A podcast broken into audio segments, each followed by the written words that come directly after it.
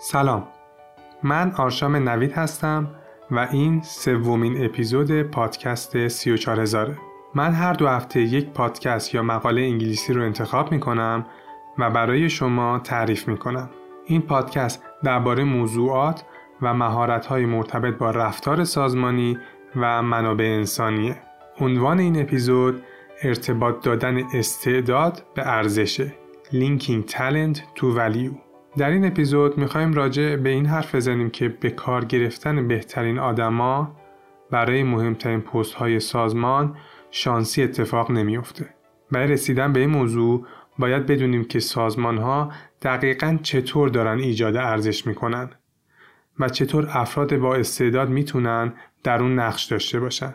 اگر دوست دارید بیشتر درباره این موضوع بدونید، این قسمت رو از دست ندید. عنوان این قسمت با فرایند دوازدهم استاندارد سی و چهار هزار، یعنی مدیریت استعدادها و جانشین پروری، و نگرش سوم یعنی ماندگاری یا عدم تمایل به ترک خدمت تناسب بالایی داره و این پادکست میتونه به سازمان‌ها در مورد استقرار فرایند دوازدهم و تقویت نگرش سوم کمک کنه.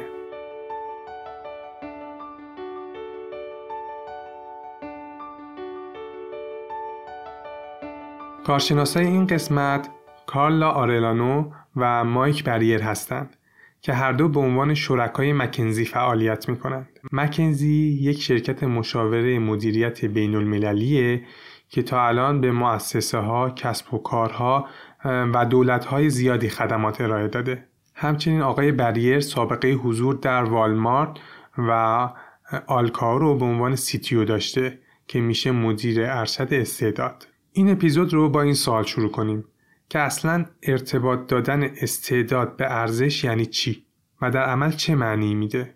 توضیحی که همین اول پادکست باید بدم اینه که یک سری عبارت‌های تخصصی در این قسمت استفاده شده که من ترجیح دادم به جای ترجمه اونها از خود عبارت انگلیسی استفاده کنم تا احیاناً باعث سردرگمی شنونده های پادکست نشه.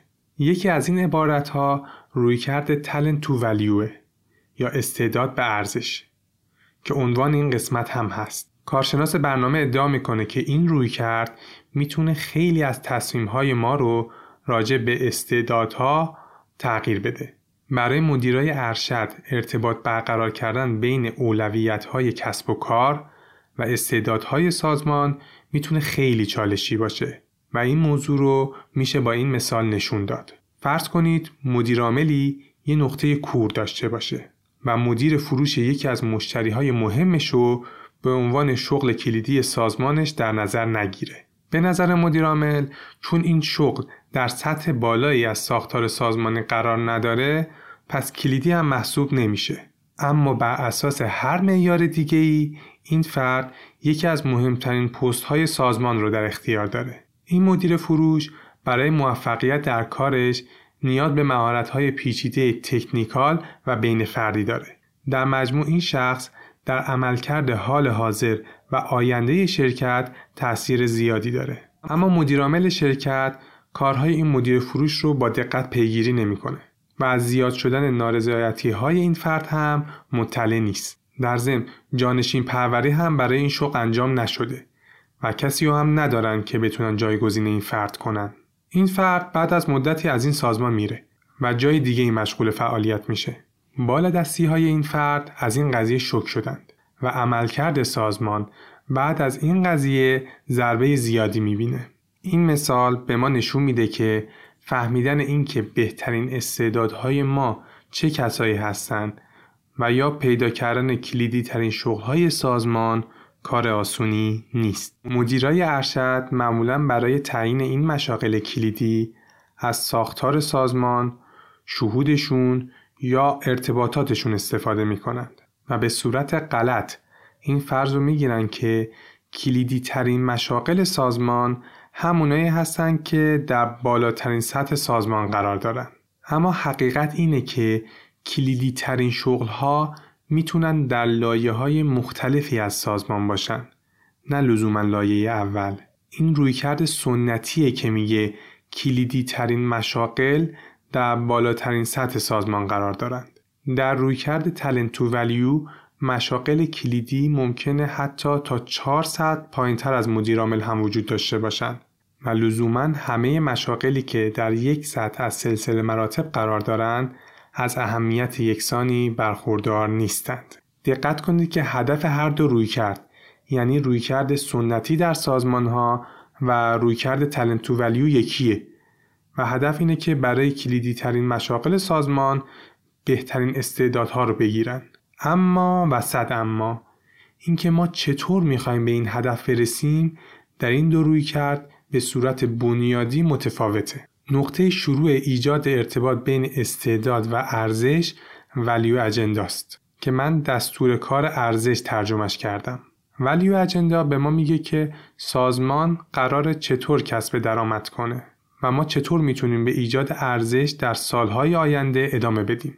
بیاین این موضوع رو با یه مثال شفاف کنیم. شرکت ایکس هدف گذاری کرده که تا پنج سال آینده افزایش درآمد صد و پنجاه درصدی داشته باشه. برای رسیدن به این هدف شرکت باید بتونه نوآوری‌های زیادی رو در طراحی و تولید محصولش ایجاد کنه و برای اینکه بتونه وارد بازار جهانی بشه باید بتونه محصولات و خدماتش رو با رویکرد دیجیتال عرضه کنه. همین اول مسیر مشخصه که رهبرای آینده شرکت باید بتونن با جهانی کار کردن راحت باشن و تیم‌های با تنوع افراد مختلف رو رهبری کنن. تجربه کافی در بروزترین پروسه‌های طراحی و تولید داشته باشن و در برابر تغییرات پیش‌بینی نشده منعطف باشن. اما متاسفانه رهبرای فعلی شرکت ایکس این خصوصیات رو ندارن و این نکته‌ای بود که مدیر عامل این شرکت هم متوجه شده. در حال حاضر نیازمندی‌های کاری که بهترین استعدادهای این شرکت در اختیار داره با نیازمندی‌هایی که از بهترین استعدادهاش در آینده توقع داره یکی نیستند. امیدوارم این مثال تونسته باشه دستور کار ارزش یا value اجندا رو برای شما شفاف کنه. در شرکت ایکس عوامل ایجاد ارزش یا در اینجا همون کسب درآمد چی بود؟ نوآوری، جهانی شدن و بقیه چیزهایی که گفتیم. الان وقتشه که بریم سراغ مرحله دوم این رویکرد.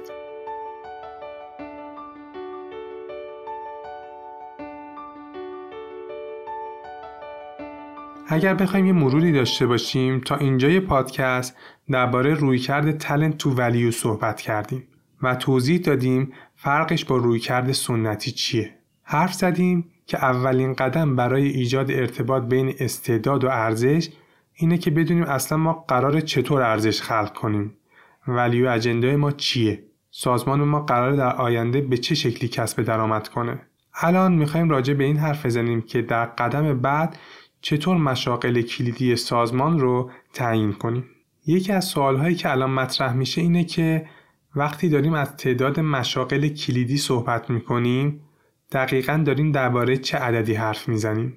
فقط توجه داشته باشیم که مشاغلی که در این قسمت راجع بهشون صحبت میکنیم در استاندارد سی و چهار هزار مشاغل حیاتی و کلیدی محسوب میشن. کارشناس برنامه در جواب تعداد مشاغل کلیدی جواب میده که تحقیقاتی در این حوزه انجام شده و به نتایجی رسیدند. این نتیجه این بوده که در اکثر سازمان‌ها بین سی تا پنجاه شغل وجود داره که حدود هفتاد تا هشتاد درصد ارزش یا value اجندا رو ایجاد می کنند. این مشاغل بر اساس ابر انسان‌ها شکل گرفته. این دقیقاً واژه‌ای که کارشناس برنامه هم استفاده می‌کنه.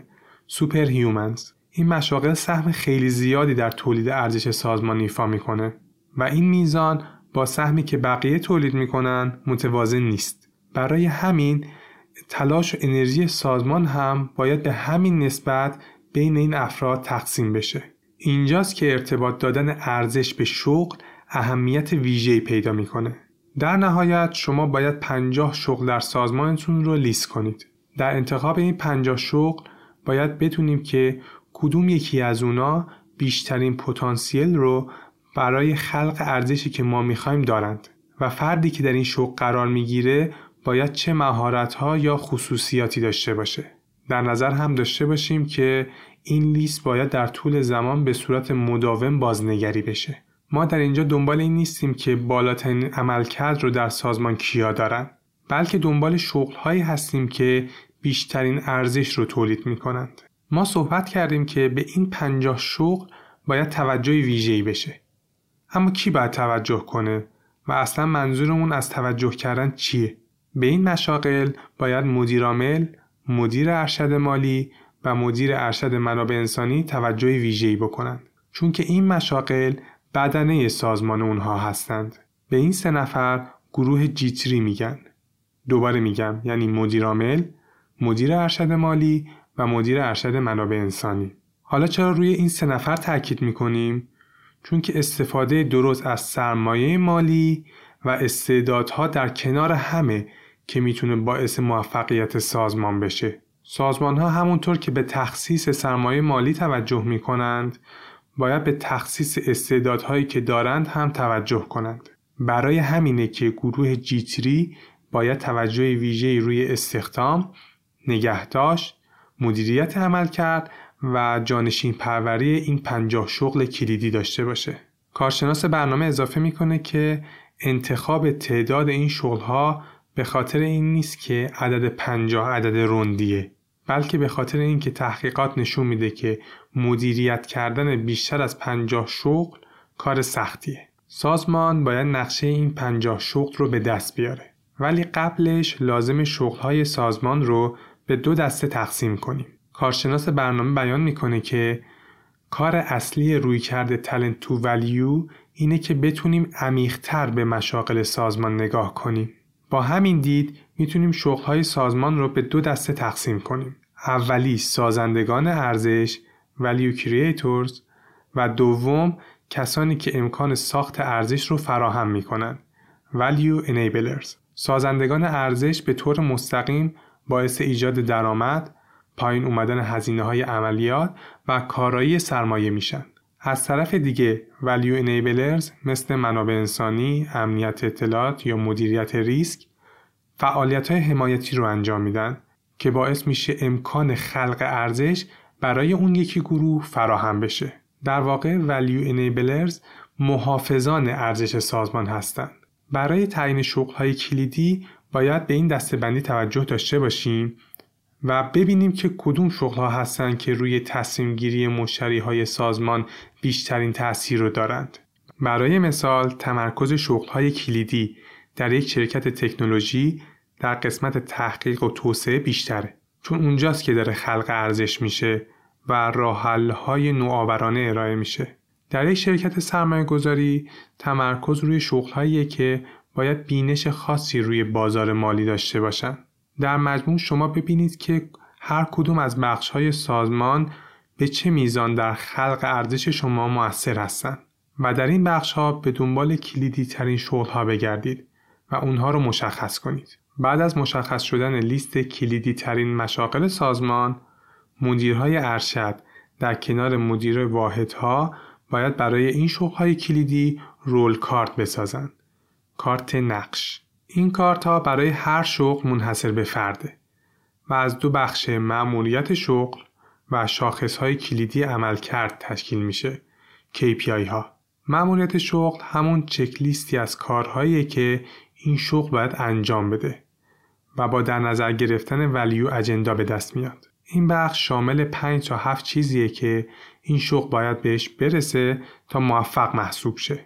بخش دوم این کارت هم شاخصهای قابل اندازه‌گیری کی پی آی ها هستن که میشه باهاش میزان مؤثر بودن شغل رو سنجید. کارت‌های نقش همون شرح شغل نیست. شرح شغل‌ها معمولا زمان ندارن و خیلی از اونها به مرور قدیمی میشن و پویایی لازم رو ندارن و اکثرا تیم حقوق و مزایا برای قیمت‌گذاری شغل‌ها از اونها استفاده میکنند. کارشناس برنامه میگه که برای رویکرد talent to value ما به یه چیز چابکتر و مشخصتر احتیاج داشتیم.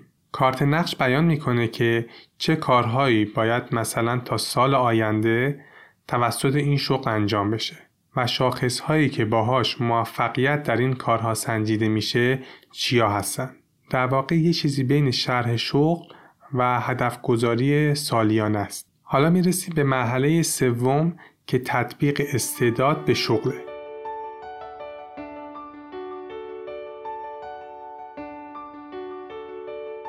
بیاین قبل از اینکه وارد این مرحله بشیم دو مرحله قبل رو یه مرور بکنیم.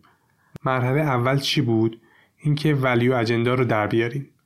ببینیم قراره چه ارزشی خلق کنیم و عواملی که باعث ایجاد ارزش میشن چیا هستن.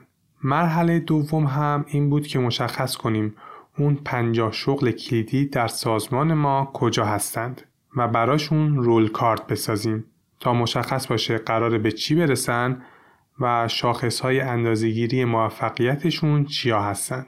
در مرحله سوم میخوایم استعدادها رو ارزیابی کنیم و ببینیم با کدوم شغل تطبیق دارند. وقتی سازمان از رویکرد talent to value استفاده میکنه، ابعاد مختلف مشاغل کلیدی تا اینجای کار مشخص شده و برای اینکه بفهمیم چه افراد و استعدادهایی برای این شغل مناسبن، فقط کافیه که دنبال شواهدی برای پیدا کردن ابعاد مهم اون شغل در افراد باشیم.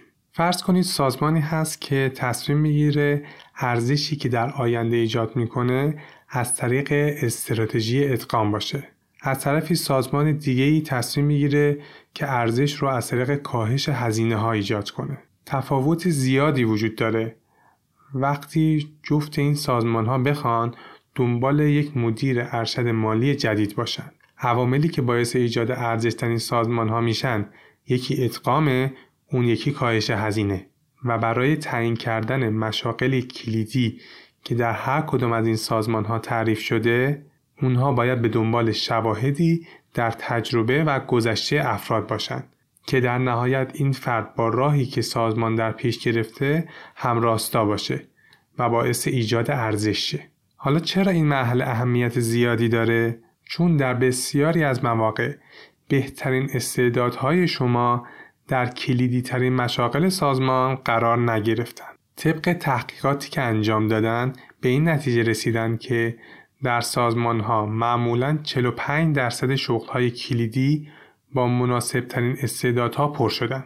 یه حالت دیگه هم هست که بین افراد و نقشی که دارن گپ یا فاصله وجود داره. طبق این تحقیقات حدود بیست تا سی درصد افراد هم از این دستن و بین خودشون و شغلشون گپ وجود داره که اینجا باید فرد توسعه پیدا کنه.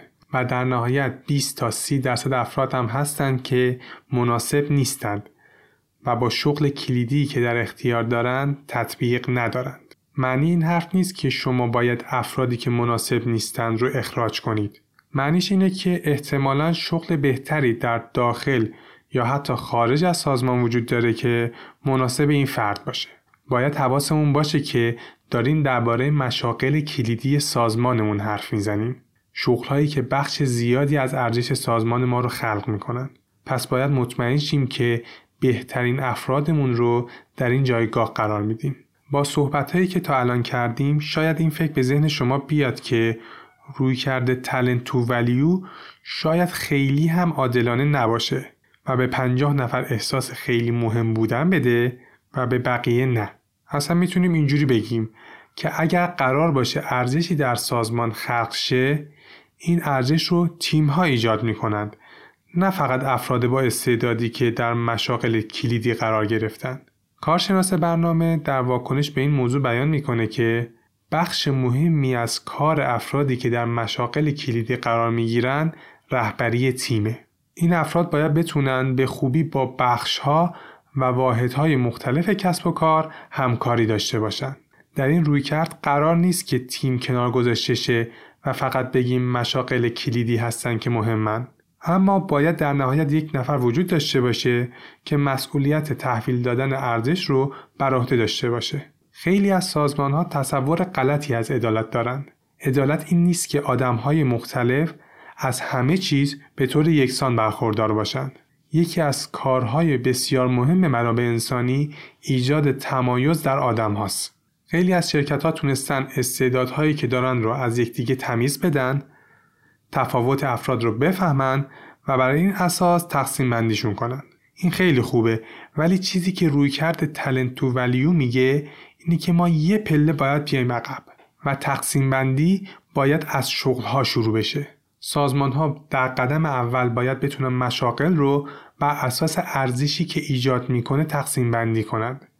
در قدم بعد برن سراغ بخشمندی کردن و متمایز کردن افراد و استعدادهاشون. تأثیر این رویکرد رو کجا میشه دید؟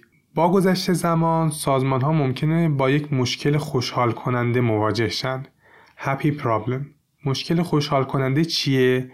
وقتی که یک ارزش جدید پدیدار میشه به طوری که در برنامه‌ریزی استراتژیک دیده نشده بود. مثلا وقتی یه محصول جدید وایرال میشه یا یک سرویس جدید با تمرکز روی تجربه مشتری بازار رو زیر و رو میکنه. به صورت ساده یعنی اینقدر همه چیز به طور غیر منتظری خوب پیش میره که باعث ایجاد مشکل میشه.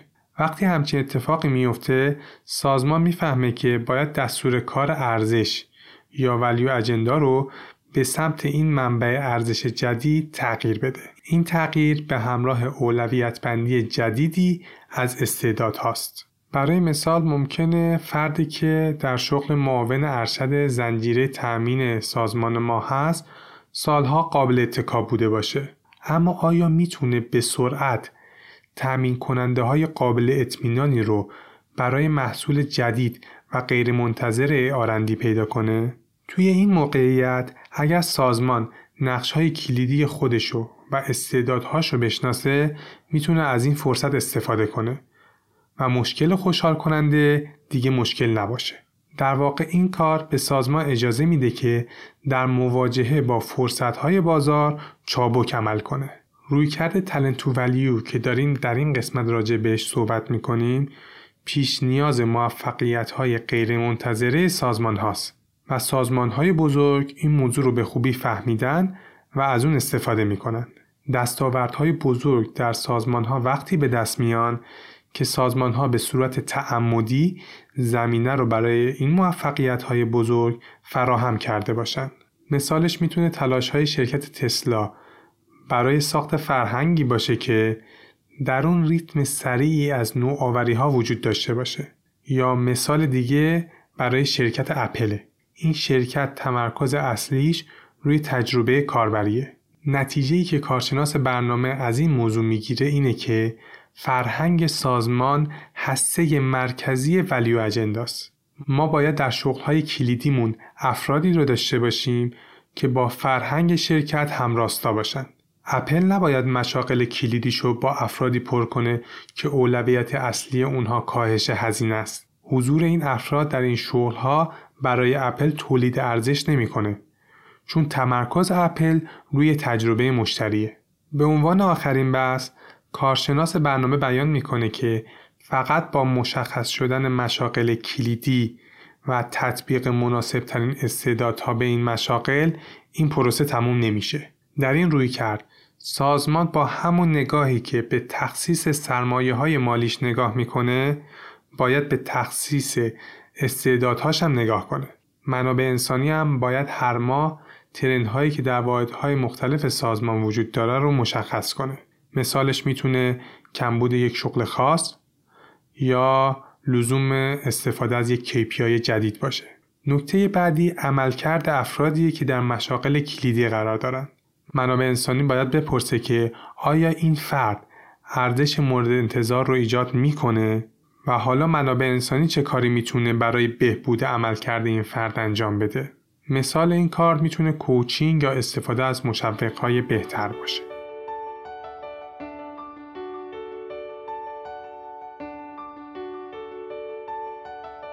در آخر اگر بخوایم جمع‌بندی کنیم، باید بگم که ما در این قسمت با رویکرد talent to value آشنا شدیم و درباره سه مرحله‌ای که این رویکرد داره صحبت کردیم. اینجا باید از تمام کسانی که لطف داشتن و نظراتشون رو با من در میون گذاشتن تشکر کنم.